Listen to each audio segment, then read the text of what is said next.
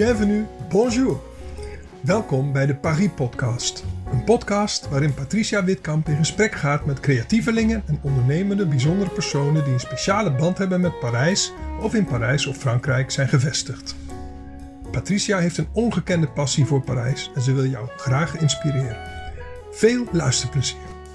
Deze maand in de Paris Podcast is Alec van der Horst de gast. Alec, welkom, bienvenue. Merci, merci beaucoup. Dankjewel. Um, Alec, ik ga je eerst even introduceren voor de luisteraars. Wie de weg weet door de ideeëngeschiedenis van Parijs, weet, een heel klein beetje, de weg door de ideeëngeschiedenis van de wereld. Alec van der Horst vertrok na zijn studie filosofie aan de Universiteit van Amsterdam naar Parijs en woont er inmiddels bijna 25 jaar. Hij is er werkzaam als gids. Samen met twee vrouwelijke Nederlandse collega's heeft Alec Paris Visuals opgericht en zij verzorgen tours in en rondom Parijs. Alec is een verhalenverteller en gediplomeerd gids. Hij is geschoold in filosofie en geschiedenis, maar zijn belangstelling vertakt zich in alle richtingen. Zijn rondleidingen maken de Franse hoofdstad op een toegankelijke en vaak humoristische wijze inzichtelijk voor iedereen. Zijn eerste boek, Stad van Ideeën, een biografie van Parijs, verscheen medio november 2021. Eerder publiceerde Alec al verhalen in literaire tijdschriften en artikelen in Filosofie Magazine. Alec, mijn eerste vraag is altijd dezelfde. Hoe ben jij in Parijs terechtgekomen? Puur toeval. Het was totaal geen project, geen plan. Uh, toen ik studeerde had ik een vage plan om ooit in New York te gaan wonen, maar dat uh, is uiteindelijk helemaal niet doorgegaan. Maar door een relatiebreuk uh, had ik geen huis meer. En toen met een vriend, op een gegeven moment zagen we een, een advertentie voor een, om te gaan plukken in de Château du Pape. Toen hebben we tent gekocht en een slaapzak. En toen zijn we daarheen gegaan. Dat hebben we een paar weken gedaan. En uiteindelijk zijn we bij toeval hebben de trein genomen naar Parijs om daar nog even wat langer rond te hangen. En ik ben uiteindelijk uh, 23 jaar lang blijven hangen. Dus ik ben nooit meer weggegaan. Dus het was geen, niet echt een plan. Ook al had ik ja, ik had wel een soort fascinatie voor Sartre en existentialisme. En ik was ook wel in Parijs geweest. Maar ik had nooit het plan, ook niet in mijn jeugd, om, om ooit in Parijs te gaan wonen. Dus het is toeval geweest. Maar ik heb er absoluut geen spijt van. Nee, ja, ik zou willen zeggen, wat een heerlijk toeval.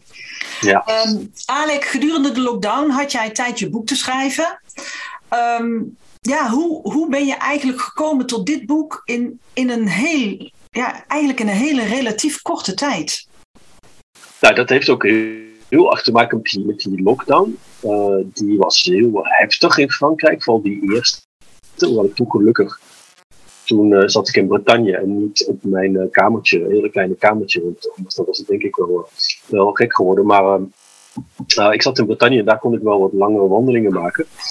Relatief lange wandeling. In eerste instantie mocht je maar 500 meter van je huis wandelen. Maar, maar goed, daar kon je wel weer tot een oplossing komen op een gegeven moment. Ja, met een um, hè? Met een, ja, ja, ja, zeker. Met een attest. Ja, ja, met een attestation, ja, absoluut. Met een soort verklaring, uh, ja, ja, dat klopt. En, uh, maar die kon je dan ook wel weer um, aanpassen. Op een gegeven moment dan had je ook wel door dat als je bijvoorbeeld, dan ging je om, uh, dan zorgde ik altijd dat ik bijvoorbeeld ietsje voor twee uur wegging bijvoorbeeld. En dan zette ik 14 en dan met een H, want dat doe je voor het uur, dus in Frankrijk. En dan zet ik een streepje. En dat streepje zet ik een beetje bovenaan. En dan tijdens mijn wandeling pas ik dat streepje, verander ik dan in een 5. En dan maak ik dan 55 van. Dus dat betekent dat ik in totaal twee uur buiten moet blijven. Als ik ooit gecontroleerd werd. Dus, uh, dus er waren wel, wel, wel, wel strategieën. Dat is op zich wel interessant hoe snel mensen oplossingen vinden voor, voor praktische problemen. Ja, uh, hoe, mensen snel mensen zich kunnen aanpassen. In goede en uh, negatieve trouwens. Maar goed, toen, dus tijdens die wandeling kwam ik op het idee. Ik had al eerder artikelen geschreven voor Filosofie Magazine. En ik had ook al eerder een filosofie reis georganiseerd. Dus waarmee, waarin ik Parijs en, en, en, de filosofie op die ideeën met elkaar combineerde.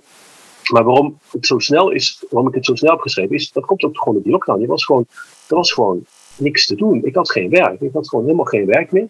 Um, je werd, er was gewoon een, een, een, curfew, zeg je dat, een avondklok. Uh, je moest uh, op een bepaald moment moest je gewoon binnen zijn. Het was ook een soort totale chaos in mijn leven. En ik had, ja, ik had, ik had, ik had eigenlijk maar één keuze, of twee, had keuze tussen twee dingen. Of weg, wegzinken in een soort hele diepe depressie. Uh, en heel veel gaan drinken. Of gaan werken. En toen ben ik toch maar gaan werken. Dus daardoor kon ik iedere dag, kon ik gewoon heel, ik was gewoon daar voortdurend mee bezig. Het was een soort obsessie. Want de rest van de, ik zat gewoon in die, in die lockdown-bubbel en die uh, avondklokbubbel. En ik was, dat was gewoon het enige wat ik deed. Ik liep gewoon ook tijdens van die tweede lockdown dan in Parijs ja, toen kwam ik ook soms, sprak ik met niemand gedurende de week. Want, mijn vrienden woonden niet in, in de buurt waar ik woonde. Dus dan, ja, dan kwam ik gewoon niemand tegen. Dat was gewoon best wel heftig. Maar goed, uiteindelijk heeft me dat wel geholpen om dat boek zo snel te kunnen schrijven. Want anders word je afgeleid, je moet werken, dan moet je erin komen. En ik, en ik bleef er de hele tijd in. Dus het was een soort roes waar ik niet, waar ik niet uitkwam. En dat was heel fijn. Dus een soort koorts, uh, een koortsachtige continuïteit. En dat was heel, uh, dat was heel fijn. Ja. ja je, hebt dan ook geen, ja, je hebt dan ook geen excuses. Je hebt ook geen excuus, want er was ook niks anders. Ja. Nee, precies. Nee, nee. Ik, zou, ik weet niet of ik het ook zou willen doen, maar, maar uiteindelijk achteraf was het, heel, was het, heel, was het heel fijn. Ja. Ja, zoals die roots was heel fijn. Ja. Ja. Alec, in jouw boek vertel je het verhaal van Parijs. Uh, je start in de Romeinse tijd en je eindigt bij de, ja, de gruwelijke aanslagen van 2015. Um, je boek is niet alleen een geschiedenisboek, maar eerder een biografie van de stad en van de ideeën van de stad.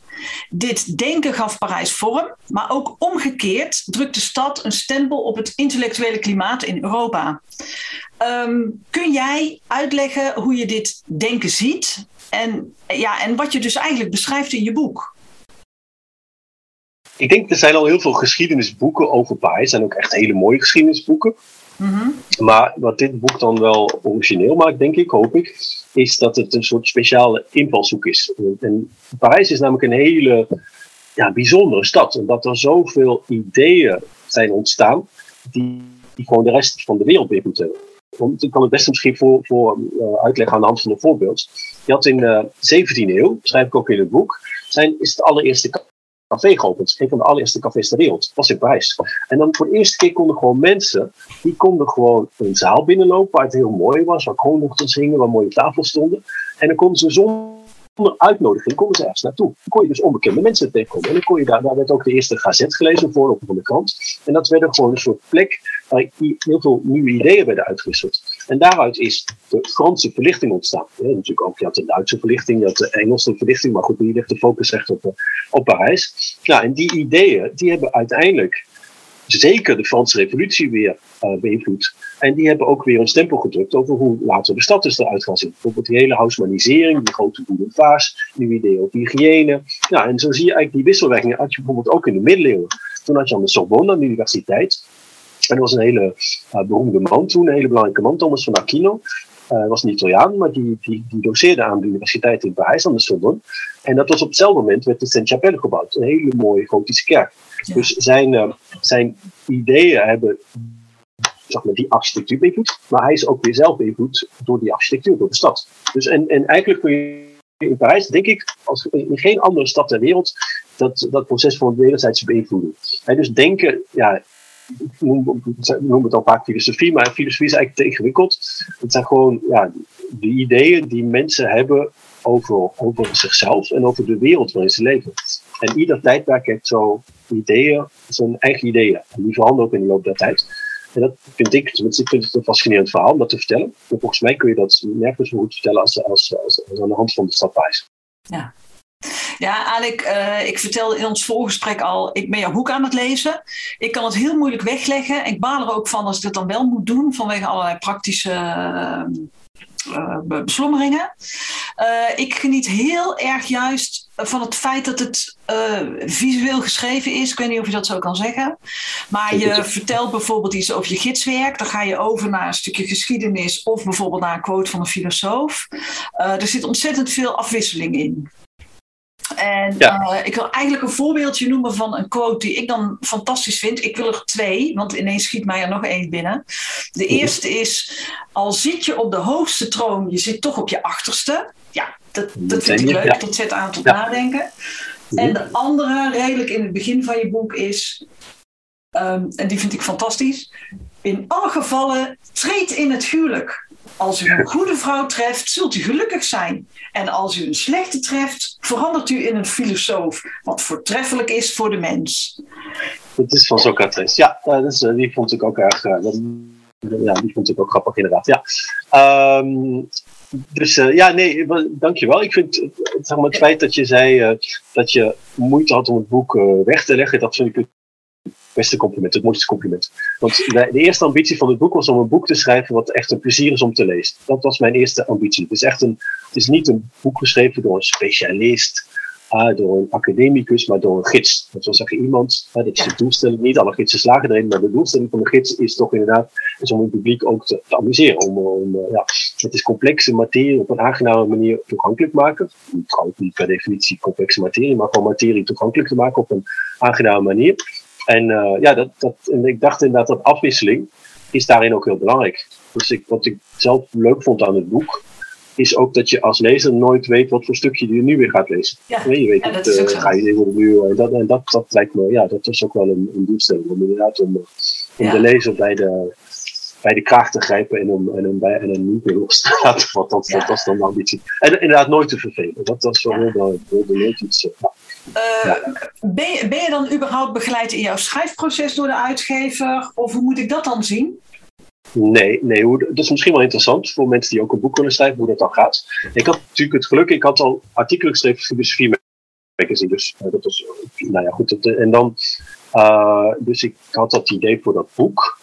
En dus de parallele geschiedenis van, van ideeën in de stad Parijs. En toen heb ik een, eh, een vriend gevraagd, die ook bij Filosofie Magazine werkt, om me dan een, contact te brengen met zijn uitgever. Hij heeft mij een paar adressen gegeven. En dat scheelt wel. Dat. Als je normaal gesproken zoiets opstuurt, dan heb je grote kans dat mensen ja, niet eens gaan bekijken of, of pas heel la- laat en dan ook niet met heel veel interesse bekijken. Of met heel veel, eh, zeg je dat, met heel veel aandacht bekijken. Dus ik had wel dat, een grote voordeel. Maar goed, dan stuur je dat op. Dan maak je een soort van een korte een eh, A4'tje. Leg je uit wat je met het boek wil. Wat het idee is van het boek. Een voorlopige hoofdstukindeling. Nou, dat, dat ging goed. Want de eerste uitgever die contacteerde. Die zei, nou, dat lijkt me heel interessant. eh, dat lijkt me interessant. Dus eh, stuur, schrijf maar een proefhoofdstuk. Dan zeggen ze niet meteen ja. Dus toen heb ik een, een hoofdstuk geschreven over de verlichting. Ik dacht, nou, mocht het dan niet doorgaan, dan heb ik dat werk toch allemaal niet voor niks gedaan. Want ik wilde daarna een, een verlichtingstour eh, tour doen. Uh, en uh, en nou, nou, dat, vond hij, dat vond hij ook dat vond hij, dat vond hij goed, de uitgever. En toen kreeg ik een contract en toen ben ik de rest van het boek gaan schrijven.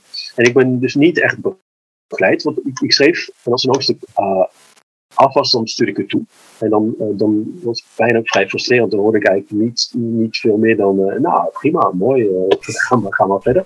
En toen heb ik het ja, gewoon verder geschreven. En daarna, dan krijg je wel dat er dan een corrector naar gaat kijken. Dat er dan echt dat met een hele fijne kant doorheen wordt gegaan. En dan, uh, dan, dan gaat er ook een soort strijd. Dan af tussen de schrijver en de corrector. Maar dat is op zich wel interessant. Maar tijdens het schrijven, nee, niet. Ik was dat, dat, dat denk ik ook wel, dat niet goed zijn geweest. Want juist die, die koorts, dat, dat, die, dat, die moest dan, ik moest ik, wat ik ook wel, wat ik mooi vind in het boek, is dat gevoel van haast, van urgentie bijna. En ik denk ook het feit dat het snel beschreven is, dat, het, dat je dat op een bepaalde manier wel voelt. En daardoor is het ook, hoop ik tenminste. Maar, nou, dat, dat voel je wel, ja. want, want volgens mij, ik, ik, ik ben iets over de helft, maar volgens mij begin je ook op roltrappen. Dus, je, dus, dus ja. je, neemt, hè, je, je, je neemt letterlijk de, de, de, de lezer de roltrappen mee in het Louvre. En je, je loopt ook door de gangen en zalen. Dus er zit inderdaad in die zin ook die beweging. Uh, ja, ja, en het inderdaad ook.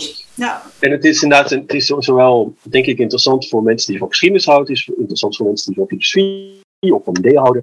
Uh, het is interessant voor mensen die van Parijs houden, natuurlijk. Uh, en het is ook, wat het misschien net iets, of althans wat wel een soort originele kant is, dat het toch inderdaad ook iets heeft van een rondleiding. Je loopt door de geschiedenis heen. En soms dan loop je ook echt door Parijs. Het is, ja. Het is niet alleen maar dat, je, dat het gewoon abstract op papier beschreven staat.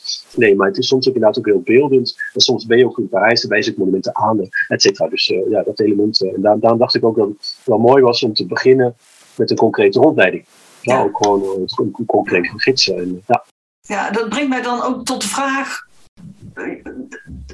zijn er veel overeenkomsten tussen jou als persoon, Alec de Gids, en, en je boek? Hoe, hoe, hoe zie ik dat? Uh, de, doelstelling is hetzelfde. Wat ik, wat ik, wat ik wilde in het boek, uh, toegankelijk zijn. zonder oppervlakkig te worden trouwens. En um, ja, een soort aangenaam verstrooiend. Dat, dat, dat, wil ik ook, dat wil ik ook zijn als, als gids natuurlijk. Dus dat is hetzelfde idee. Dus het is inderdaad dat ik op een aangename manier complexe of niet materie toegankelijk maken. Dus de doelstelling is wel hetzelfde. Verder, ja, in de praktijk is natuurlijk heel anders. Want er gaat één paragraaf in het boek, gaat dan bijvoorbeeld over het kasteel van Versailles. Nou, en ik doe daar soms een van anderhalf uur. Dus dan heb ik het alleen maar over een tapijt over Versailles. En dan is het veel meer ik doe bepaalde wijken en dan, ja, dan, ik, ik doe wel eens filosofie reizen, maar eh, er is natuurlijk veel minder aandacht voor, uh, voor, voor ideeën dan in dat boek. Dus er zijn wel parallellen, maar het is zeker niet, uh, ja, zo gids ik niet per definitie, zo de manier, ik ga niet, ik zeg niet dezelfde dingen die ook in het boek staan terwijl ik gids. Nee, dat, dat is niet zo. Maar ik heb wel een soort vanzelfse, ja, idee, een soort doelstelling, die wel. Ja, dus uh, de doelstelling is hetzelfde in de, de, concrete, hoe zeg je dat, tot stand de concrete activiteit niet. Oké. Okay. Alek, dat brengt mij alweer tot de laatste vraag. Um, heb je een levensmotto? Nee, niet, nee, niet echt. Uh, ik moet zeggen dat ik meer de affiniteit heb met uh, pessimistische filosofen dan met optimistische filosofen. Uh, dus uh, dat is zeker bijvoorbeeld Pascal, die, dat is wel een, een, soort favoriete filosoof van mij. Maar dan, ja. ik denk dat het heel voor mij, ik denk dat ik ook die, die Plato heeft zo'n hele mooie allegorie van de god. Dus dat mensen opgesloten zijn in de grot en dat ze alleen maar schaduw zien. Want achter hen brandt een vuur en dan wordt schaduw geprojecteerd op de muur van die grot. En die mensen, mensen houden dat voor de realiteit. En één, die weet zich dan vrij te maken, die gaat naar buiten, die wordt verblind door de zon, verschrikkelijk. En in eerste instantie is hij helemaal in paniek. Maar uiteindelijk grijpt hij wat er aan de hand is en probeert hij zijn uh, medegevangenen probeert hij te overtuigen dat ze maar gevangenen zijn en dat, ze ook, dat er ook zoiets als vrijheid bestaat en de waarheid bestaat. En dat willen helemaal niet. En uiteindelijk zouden ze, als hij zou vol, ze willen niet uit een keten bevrijd worden. En als hij uh, uh, zou aandringen, dan zouden ze hem zelfs vermoorden. En ik vind dat een prachtige uh, metafoor voor het feit dat mensen helemaal hechten aan hun illusies. En dat mensen helemaal niet geïnteresseerd zijn in, in, de waarheid, maar dat ze gewoon liever leven met aangename illusies. En dat, dat ze de, de waarheid eigenlijk liever niet onder ogen willen komen. En ik heb altijd wat ik denk dat ik wel wil proberen, is dat ik waarheid belangrijker vind dan geluk.